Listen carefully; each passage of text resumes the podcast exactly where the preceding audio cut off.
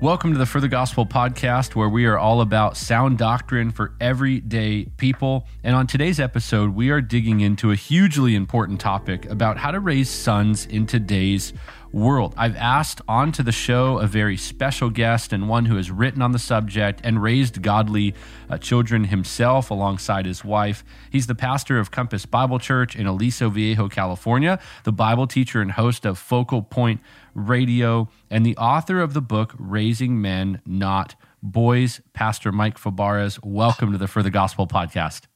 Thanks for having me, Costi. It's great to be here.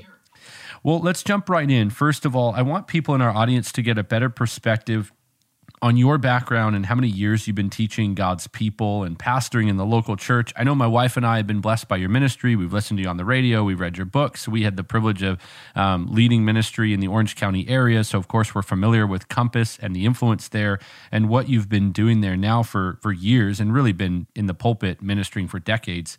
Um, but could you share with us a little bit about your family, your kids, your church, and how the idea of raising men, not boys, became a passionate topic for you? Yeah, well, I uh, found myself in ministry, and I say that because it was never my intention in the mid 80s after going to Bible school, which my dad required of me and my brother. And so that's a long story in and of itself. But the bottom line is it put me in a position of teaching the Bible uh, since the mid 80s. So what's that, uh, you know, 35 years or so. And, um, yeah, I just uh, continue to love that process of teaching the Bible, studying the Bible, helping people understand the Bible. I started working in churches uh, in college, uh, first in uh, Arizona, Tucson, Arizona, and uh, then out here in Orange County. So I've uh, been in Orange County for quite some time, about 30 plus years, and, uh, and been in two churches during that period of time. And I've been preaching, watching God be gracious to our ministry, multiplying ministry. We uh, into planting churches here at Compass. So we've been doing that, training up preachers to go out and plant churches and uh, trying to underwrite those and get those off the ground. But always had a passion, of course, for uh, seeing people replicate their Christian lives in their children, right? Discipling their kids. And uh, it was 10 years after um, we finally had our first child, our son, uh, one of three. Um, so we, we went through many years of infertility. So we got to watch a lot of people, our peers, start to parent uh, children and uh, until we had our own. And it was interesting in those years you know preaching on parenting and you know it was all theory at that point watching it secondhand in other people's lives. But by god's grace um, through some surgeries uh, my wife was able to deal with some of these obstacles to having kids. We ended up having three two boys and one daughter. Uh, and um, it's been uh, been quite a journey. We have watched God be really kind to us because we know there's a lot of good parenting that goes on, and uh, there's some things you just can't control in terms of the the direction these arrows take once they get launched. But uh, God has been really good to us, and and you talk about how the book came to be. Uh, it was actually a vice president out at. Um, Southern Seminary and Boyce College that approached me about uh, got to know my sons and said, you know, just uh, there's just not enough sons like the ones you've raised. We we I would just challenge you to write on kind of how that all happened. And so it was interesting. I was between writing projects at that point, and I uh, pitched this idea to Moody, and um, Moody Publishing was just favorable. It's just funny how the doors open. A lot of times you have writing projects, as you know. Uh, sometimes they get shaped, uh, you know, by the publishers. But uh, Moody really just was so open to seeing me write, you know, what was uh, on my heart about seeing the Bible guide parents, particularly uh, boys, in a world that is increasingly feminized and really against the kinds of masculinity that the Bible presents for us. So uh, I got to writing and, and really sat down first with my wife, Carlin. We've been married for uh, 35 years now. And, and um, I said, let's just sit and we did it on the back of a napkin at a restaurant one night just you know what are the key issues of scripture that we think have helped us keep our boys focused on what the goals are for being a, a man in this world. And uh, it just quickly turned into a, a, table of contents. And then I got to work and started writing this book. And uh, it's just been great to see how those principles applied. And it is proverbial in some ways because not a promise or a guarantee your kids are going to, you know, turn out in a particular way, but God has been faithful uh, in in seeing these principles in my son's lives at least i'm very thankful and proud of them. I, both of my boys are in full-time ministry now serving uh, leadership in churches and um, just really grateful for them. They're in their mid 20s so they're still early on and, and yet they're preaching the word and, and they love uh, serving god's people and uh, we're really thankful for them. They're both married. Uh, actually they're both expecting children here uh, this summer. So um, we're becoming grandparents here for the first time and it's been just an exciting journey to watch and um, I, I, also love raising my daughter. Of course, she's, uh, I don't want to forget about her. I haven't written a book on raising women, not uh, girls, but um, I, I, think the need pressing in our culture, as I'm sure you know, Costi, is, uh, is men. I mean, what does it mean to be a man in our culture? And does that mean you have to be the middle linebacker on your football team? Or, you know, what, what does that mean? And uh, so I, I, lay out in this book some of the, what I think are the most important biblical principles to uh, help raise these uh, young boys to become men. Incredible and so helpful. I, I know from you know your ministry and what Compass has seen over the last few years, especially, but even going back further than that, um, I some of our dearest friends and parenting mentors have come out of uh, Compass Bible Church there in the Orange County area, and then also the church planting element. Uh, I know that you're no stranger to watching men raise up in the church and then deploy. I think of the Blakey brothers and a few others um, sound, they sound like a band or a movie, but they mm. are doing great things in Boise and in Huntington Beach and different places. Um, and so I'm grateful for your work and pouring into the next generation. But then I think what often gets missed is the element of a pastor's home and seeing the fact that your sons are raised godly. And yeah, it's early on, like you said, but they're in ministry and they're faithful and growing and continuing that faithfulness says a lot. I think there is no guarantee that anyone will have their kids be saved and can force conversion. But to watch them grow up and want to follow in your footsteps, I do believe speaks volumes if they are converted and young men want to follow in their father's footsteps in the ministry. It's a powerful example. On that note, leaving, leaving and cleaving. You get into it right away in the book. It is a favorite topic that needs to be dealt with often in premarital, even earlier than that, where men need to have a good understanding of what the future looks like for them. What type of long term vision should parents have for their sons? And how important it is, is it for them to be shown the biblical priorities of a godly marriage? Speaking of your example to your sons, you know, speak to the mothers and fathers out there about preparing their sons for the future every day. Yeah, and I think just to envision it, I mean, which really I think is the title I chose for that beginning of the book, you have to envision what that looks like. And I can remember my wife and I bantering about um, whatever the issue might be like what, what does this look like when they're 35 you know we want to think about whatever the issue is whether it's tantrums or you know whatever selfishness or deception you know what, how does this translate into something as a 35 year old i mean the consequences are so much bigger and and multiplied. And so we always tried to envision that and we weren't afraid to talk about adult life in terms of seeing our kids grow up and work and get married and have children.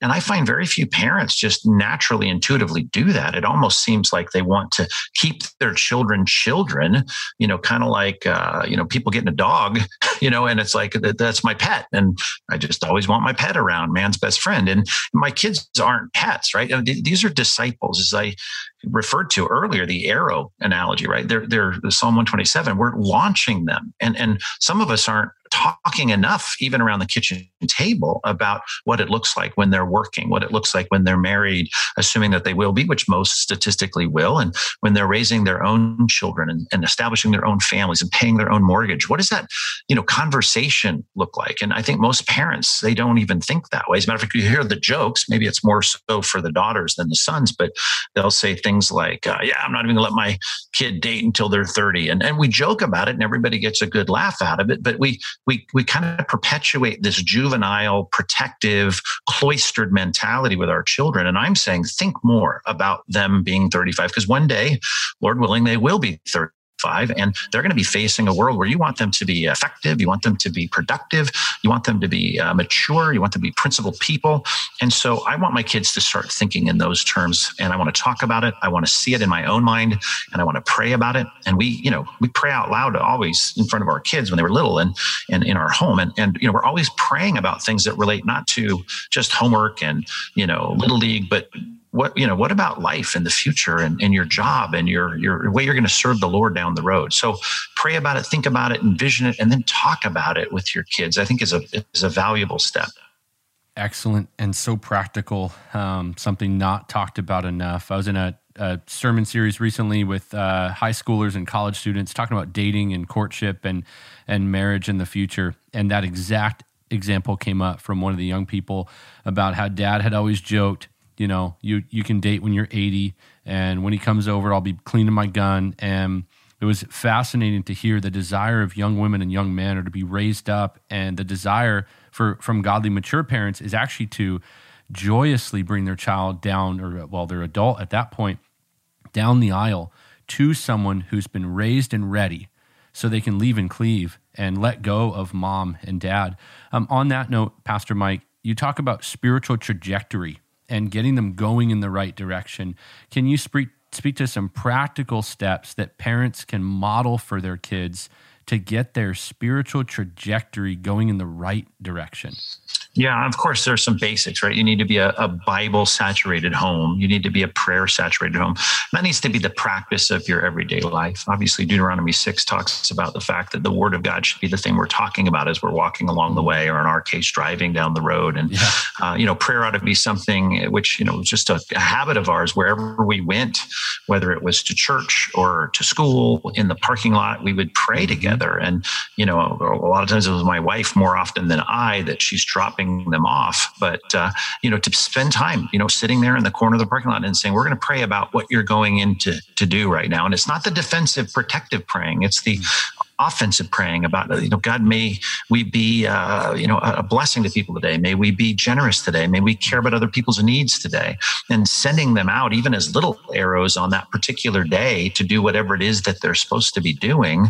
And and that's the prayer saturated kind of of childhood i want them to think back on. It wasn't just a few words before bed that we pray or you know a couple lines before our, our meals but you know do they do they have the experience of praying with mom and dad as a regular part of their childhood childhood? Do they hear the word of God not only read, but do they hear it talked about and discussed? You know, and, and sometimes you think, well, I don't know what I'm going to talk about today, but you know, I remember we had it, you know, in the family room, we had it in the car, and that's just like a Bible trivia book, and just got our minds back to Bible. We would, so you know, we would ask questions of each other and then we would get us thinking about the stories. Might be a question about samson but then we talk about well, what, what, was with samson? You know what's with his weakness with these women the philistine women? And you know it would just get us into conversations about application and and, and the way in which we're supposed to live our lives. And and i'll tell you some Christian parents, they, it's like they turn on the church thinking when they get to church, and then during the week, it's all about you know what college we're going to get into, and you know what a good athlete you're supposed to be, and and, and the Bible didn't find its way into the conversations on on a Thursday afternoon, and and that's what needs to happen. We can't bifurcate our life. We can't have two different mindsets. And, you know, for me, you might say, well, you're a pastor. Well, yeah, but I can come home and check out a spiritual things if I wanted to.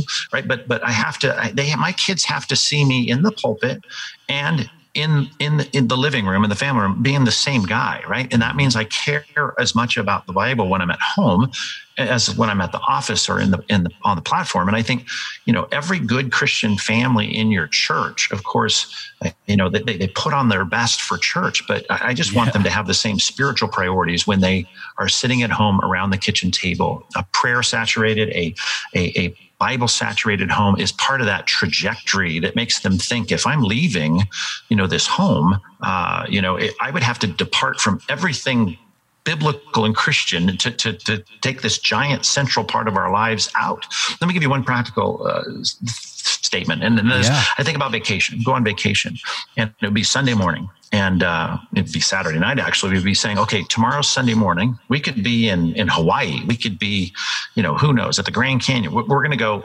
Okay, tomorrow we're going to go to church. And it's not just because dad usually has to lead the service. Now he's going to be able to sit and enjoy church. It's like, no, we are Christians. We go to church. And so mm. we don't even bifurcate vacation. Of course, during the week, we're doing all of our fun stuff. But, uh, you know, I want my kids to know that church is a priority, even when we're outside of our little cloistered home. And I know so many Christians that go on vacation. And if it's Sunday, it doesn't matter right? We're yeah. on vacation.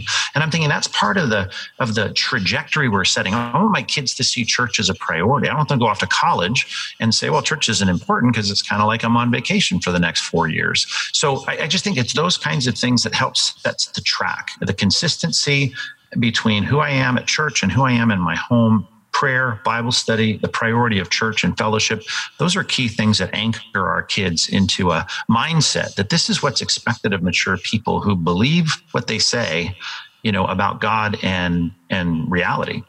So helpful and uh, probably convicting for a lot of people in our culture and day and age where you're spot on. Vacation is vacation from church pastors, you know, view the, the church campus as a workplace. You know, it's work. I need a break. I need. I, I don't want to work. I don't want to be at a church. I don't want to hear preaching. Um, what a convicting reminder! Uh, it's the Lord's day. It's the Lord's gathering of His people. Uh, so on the church note now I meet parents all the time who say to me, you know, Costi, I can't get my teenager to come to church, or, you know, I, I, would get my kids more involved in discipleship here at church, but they don't really want to come. And, and I don't want to force them. You know, religion got shoved down my throat, and my parents forced me to church, and I didn't like it. I don't want to be a legalist. So, how would you respond to that approach, Pastor Mike? Well, I always ask people who tell me that well, if your 14 year old or 15 year old came home and said, I don't want to go to school, uh, what would you say? And they would say, well, of course they got to go to school. And I said, well, what if they really said, I don't want to go to school anymore? And I hate to press that too far in our day because a lot of parents might go, well, okay, they're, they, they don't have to go. But it used to be that people would say, at least 99% of the time, hey, you know what? Uh, I don't care if you don't want to go to school. You're going to go to school. Or what if they say, you don't want to do my homework? Well, you may not want to do your homework, and I get that, but you're going to do your homework. And I extend that to things like, what if my kids said they don't want to brush their teeth or take a shower? Right? You're going to do that and, and I hate to say it because I always think of the exception. I, I've met people in ministry who say, I can't get my kid to shower and I'm thinking back to my childhood. I can't imagine telling my dad I'm going to take a shower. He'd take me in the backyard and hose me off. I, I, just like it's insanity where we think the children have such autonomy that they can choose whether or not they're going to go to church while they live in our home. Mm. And I always say, if they got access to the frosted flakes in the cupboard, uh, they're going to church, right? If I'm Amen. paying the, the, the gas bill to heat the water so that they can shower, they're going to church just like they're going to school just like yes, they're going to brush their teeth, just like they're going to shower every day. That's part of the expectation of parenting. And if that sounds how hardcore or Nazi, which I think some people have accused me of, I'm like, you know, ask my kids. It's, it's you, you don't have to create this adversarial relationship. It's just there are certain things that are expected. I don't see very many parents going, my kid just really thinks I'm being overbearing by making them brush their teeth. You just have to show them the, the importance of how significant it is. And, and, and maybe you can see that in the microcosm of getting cavities within a matter of years, but they need to see what happens if you take God out of the equation. Mm. And, and even if you're not saved, people say, well, my kid isn't saved. Well, it's okay. It doesn't matter. They're in my home, right? Just like Bible reading or prayer before a meal. If I said, well, we're not going to pray around the dinner table because my 15 year old's not saved, and you know we don't want to shove religion down his throat. I'm like no i don't care. You're at my dinner table. We are christians. Your mom and i are going to pray and thank god for our meal. And you're going to sit there and you're going to have to politely bow your head and close your eyes and not disrupt us. Same thing at church. You're going to go you're going to sit there you're going to stand up when we stand up you're going to sing when we sing you're going to open your bible when the pastor says open his bible. If you want to at 18 leave the house be on mm-hmm. your own well then i guess you can decide what you're going to do about church if you're going to shine god on. But in this home right it's the old Joshua 24, right? As for me and my house, we're going to serve the Lord. And my little kids are in my home, you know, and I mean little, I just mean if they're not independent and autonomous financially, uh, they're going to, they're going to do what dad and mom expect of them. Absolutely. Let's can I press in on that just a little more because you're touching on something I think we can just sort of rabbit trail here real quick and then and then jump into the rest of the interview on the book.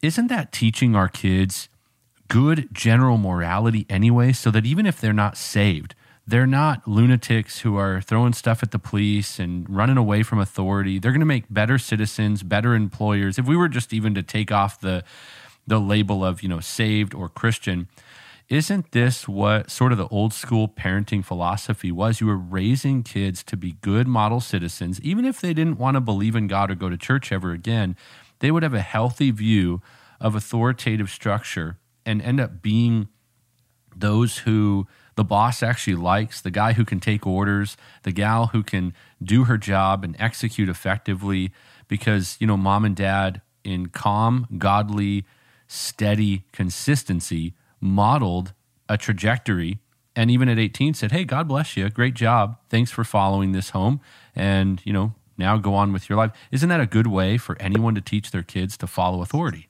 Sure. And there's always good payoff for common grace, right? And common grace is that you play by God's rules. I, I want my non Christian neighbors to have a solid marriage. I don't want him sleeping with everyone in the neighborhood. I don't want them snorting cocaine at night. I just think, even if it doesn't affect me, right? I just know that's a good thing for society. That's a good thing for our neighborhood. Uh, even if I can't point to, well, the drug dealers are shooting bullets across my driveway, it doesn't matter. The point is, it's a good thing. And then I'll add another layer, which I think is even more important. 100 years from now, what's going to matter is even for non Christians, how much wrath they stored up for themselves for the day of God's wrath, right? And Romans 2 says that that's a real thing. So if, if my neighbor is not sleeping around and is faithful to his wife, even though he ends up at the judgment seat, the white throne judgment seat of God, right? It's better for him that he were a good citizen, right? And, I will say this it's better for my kids to be taught all of these things and to go to church and to to learn to pray and say thanks, even if they're not saved, that's a much better thing. Not only will it pay off because common grace always does, there's a good benefit for that, but I, I, I want to restrain evil in the world. I'm salt and light. I want my non-Christian coworkers, I may work at a church. Hopefully I don't have too many of those, but you know, the average person at a, at their workplace, they want their, they want their coworkers to, to be moral and upright people.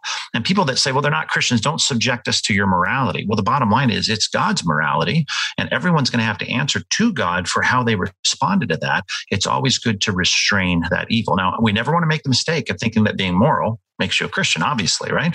And that's clear, right? And I know that sometimes it can be overstated. You can read books that say, well, Satan would just love it if everyone were moral and doing good things and they would all miss the gospel. Well, they could miss the gospel if preachers weren't preaching the gospel.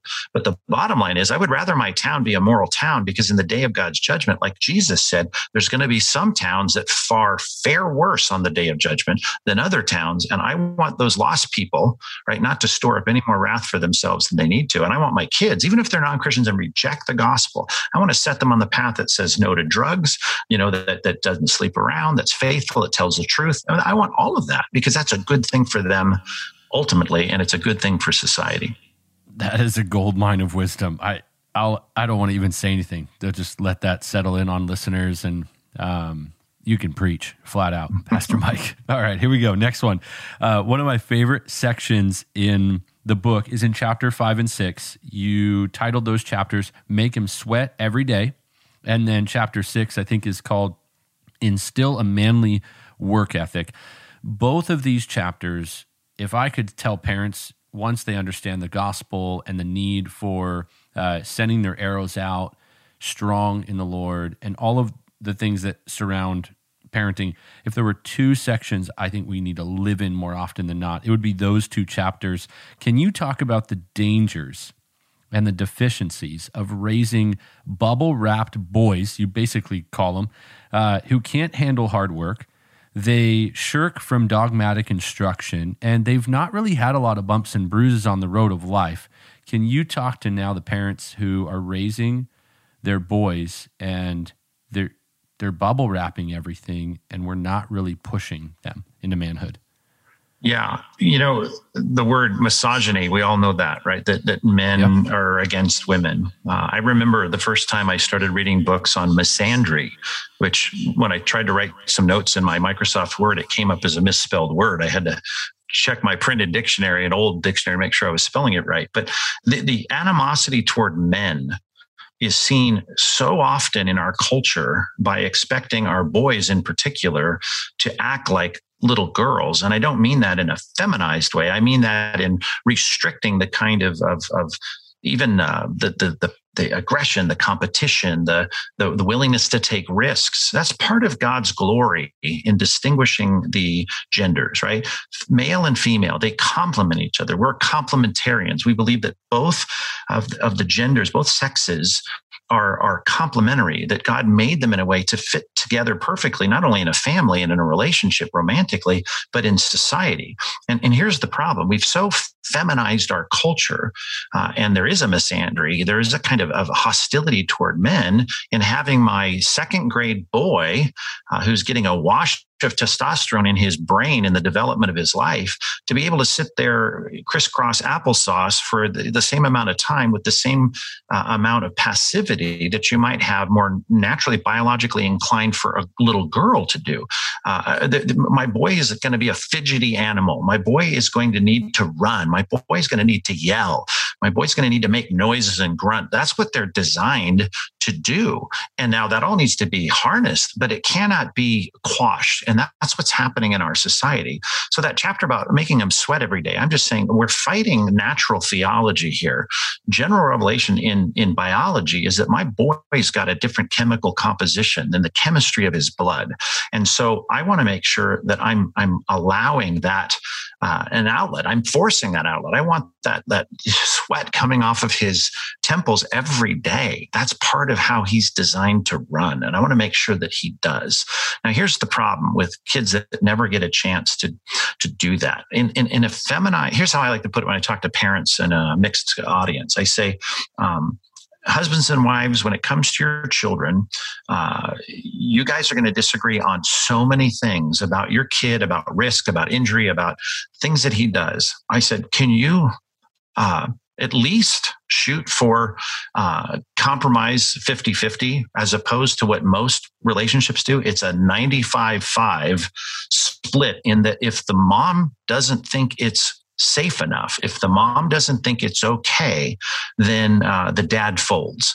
And here, all I'm saying is, it's like like I don't know if he's going to buy a skateboard. If he buys a skateboard, if we get him a skateboard for Christmas, he's he might break his wrist. And and I'm saying once the dad hears the mom say that, I'm like, oh, but think about intuitively when my kid gets a bike, if mom concedes, and my kid falls off of his bike.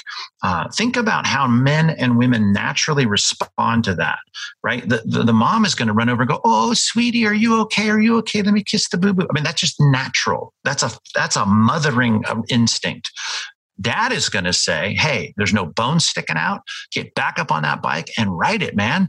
Isn't it great to ride this bike? And, and, and there's, there's two different ways to, to respond even to risk and injury. And, and I kind of say tongue in cheek, you know, if your, if your boy hadn't been to the ER a couple of times in his childhood, you're probably doing something wrong because he's not learning to take those risks and to be a man who's willing to, to brave this world. And this is not a safe world and it's a world that needs uh, you know warriors. And I, I know that can be abused right? You're creating this knuckle dragging neanderthal kind of man. You're taking a step backwards. Listen I, i'm not i'm not saying every masculine boy needs to be like i said some kind of football star uh, but there is something about being male and masculine uh, that is going to involve risk and is going to necessitate from time to time injury. It's going to be the kind of uh, willingness to say, I, I'm going to let him out of my sight to to live some life in a way that I know is going to involve risk. And this COVID thing has certainly taught us that, right? I mean, if you want to mitigate risk down to nothing, right? Good luck with that, right? You're going to find yourself insane. And, and, and right now, I think it starts with our babies when we buy those, you know, monitors. And now it's like you got to get the high definition monitor to make sure my kid in that crib is still breathing. And I, I remember telling my wife and others, you know, listen, I, there's no camera is going to keep my kid breathing. I can't keep my kid alive for another second, right? I, I'm not going to set them out on the freeway overpass or anything like that, but I am going to recognize uh, the fear that I have to coddle and to protect can be taken too far uh, so quickly in our culture. And I'm saying to wives in particular, uh, can you realize that God did not design your child to be raised with two females? And I'm not even trying to make a statement about homosexuality. I'm just saying, can you concede a few of these arguments to your to your husband that maybe the mountain bike or the skateboard or the you know walking in by himself to ask for a ketchup packet at the McDonald's is, you know, not going to probably end his life. And we can take a risk here and let him out of the car and do a, you know, buy something at, at the store. I don't know. There's just, we have to work harder to get our kids out there to live the kind of, of, of boy life that will help him become a man who's going to take some risks and, and be a leader and be brave and be courageous. So good. So good. And those examples are about as literal as you could get. Uh, you can tell you've been doing this for a long time and talking with a lot of families. I, the last two places I want to go in our conversation are money and then sexual purity. First, money.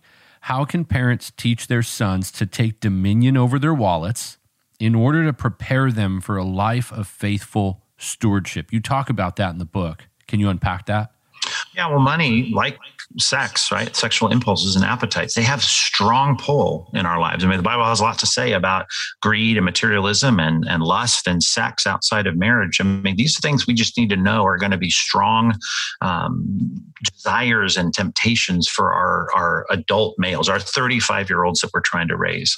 So we have to think, even as children, let's give them some opportunity within the safety of mom and dad's house to learn to, to manage money to learn to you know make those decisions about saving and giving and and and, and spending on ourselves and what we spend on. Um, that means i'm not going to always direct them in those things with a with a demand but i am going to start when they first start. Here is what is expected of you. I expect you to at least give 10% of your money to the lord. I expect you at least to save you know 10% or 20% of your money in a, in a bank account. And then i expect you to make good decisions about how you spend the rest of this. And and and now helping them through that and giving them a sense of, of knowing what it is to have decisions that sometimes are bad in that regard.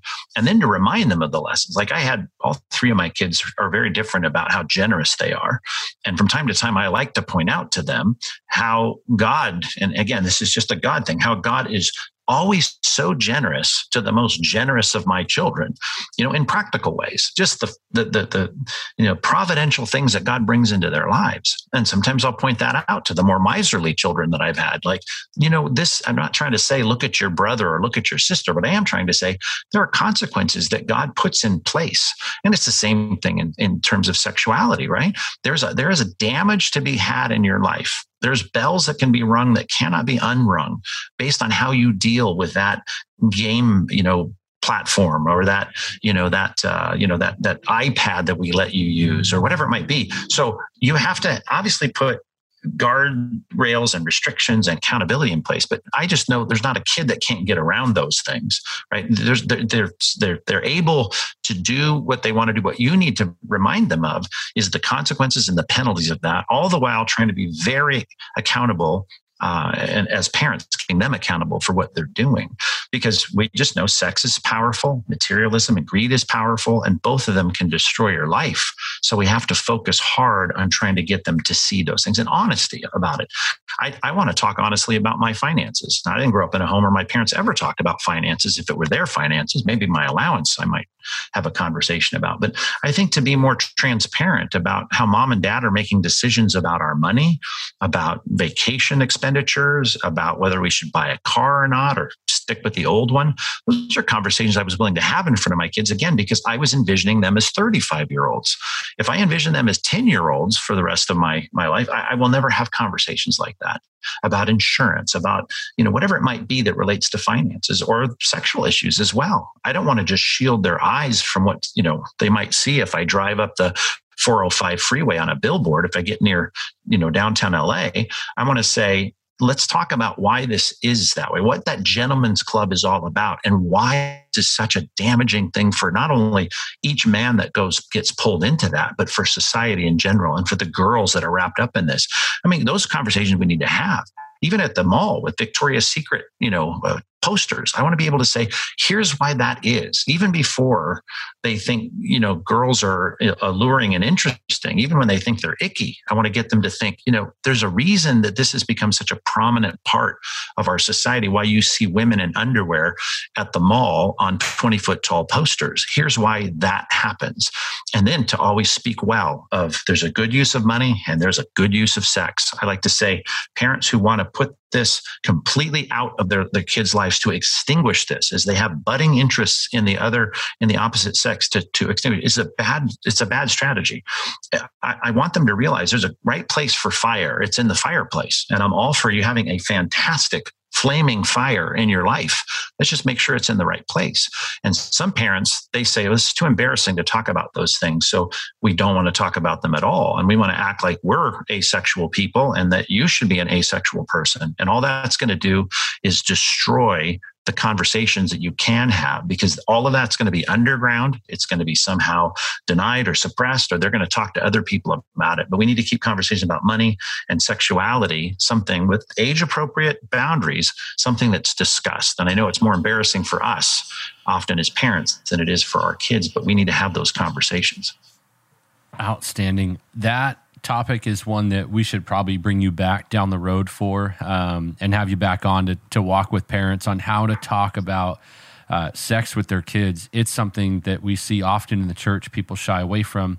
And nowadays, it used to be the stat was around 11, by 11 years old, your son has been exposed to pornographic imagery. Um, even just watching the Super Bowl now, you know there's there's no hiding from it. Nowadays the stats are starting to come out where we're looking at more like seven and eight years old. And so if we're not going there as parents the world and the culture they're beating us to it. So why not get there first? Um, if i can just steal one more answer from you on that how early did you start having these discussions with your sons yeah, my wife's better with the timelines, but it was young. I mean, it was before puberty. There were pre-adolescence. I, I, well, let me put it this way. I had conversations about the billboards and the victoria's secret stuff uh, when they were really young. Uh, and even when there was some kind of interest or or or, or question they had normal kids they didn't have a ton that they were willing to verbalize but when they did i used this as an opportunity to have the discussion. But to sit down and to talk to them before they got to the place of of, of having any I, I think desires for the opposite sex to start having conversations about here's what's going to happen to you in the next year or two and to have them sit there petrified that I'm having this conversation with them, but to explain to them, here are some things. And then to always say, and I remember with both of my boys saying, now I just want you to talk to me about anything that comes up between now and the next time we have one of these conversations we're going to have more. But i want i want if something comes up if a word is said if a thing happens if some kid brags about something at school i just want you to know the door is open. Now if you ask my adult kids right now did they come to me every time that that they had? No they would say they didn't.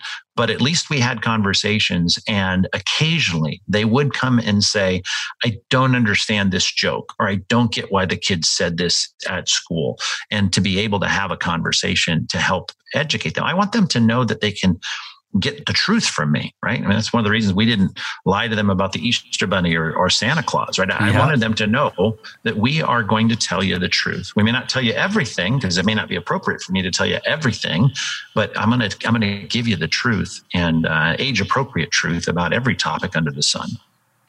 That is fantastic. Pastor Mike Fabarez just ruining all of your Santa Claus charades and your Easter Bunny fun. And I could not agree more. We're the same way. Don't come to my house at Christmas if you want to preserve your Santa Claus. Um, my oldest son, Titus, will ruin your Christmas, not even meaning to.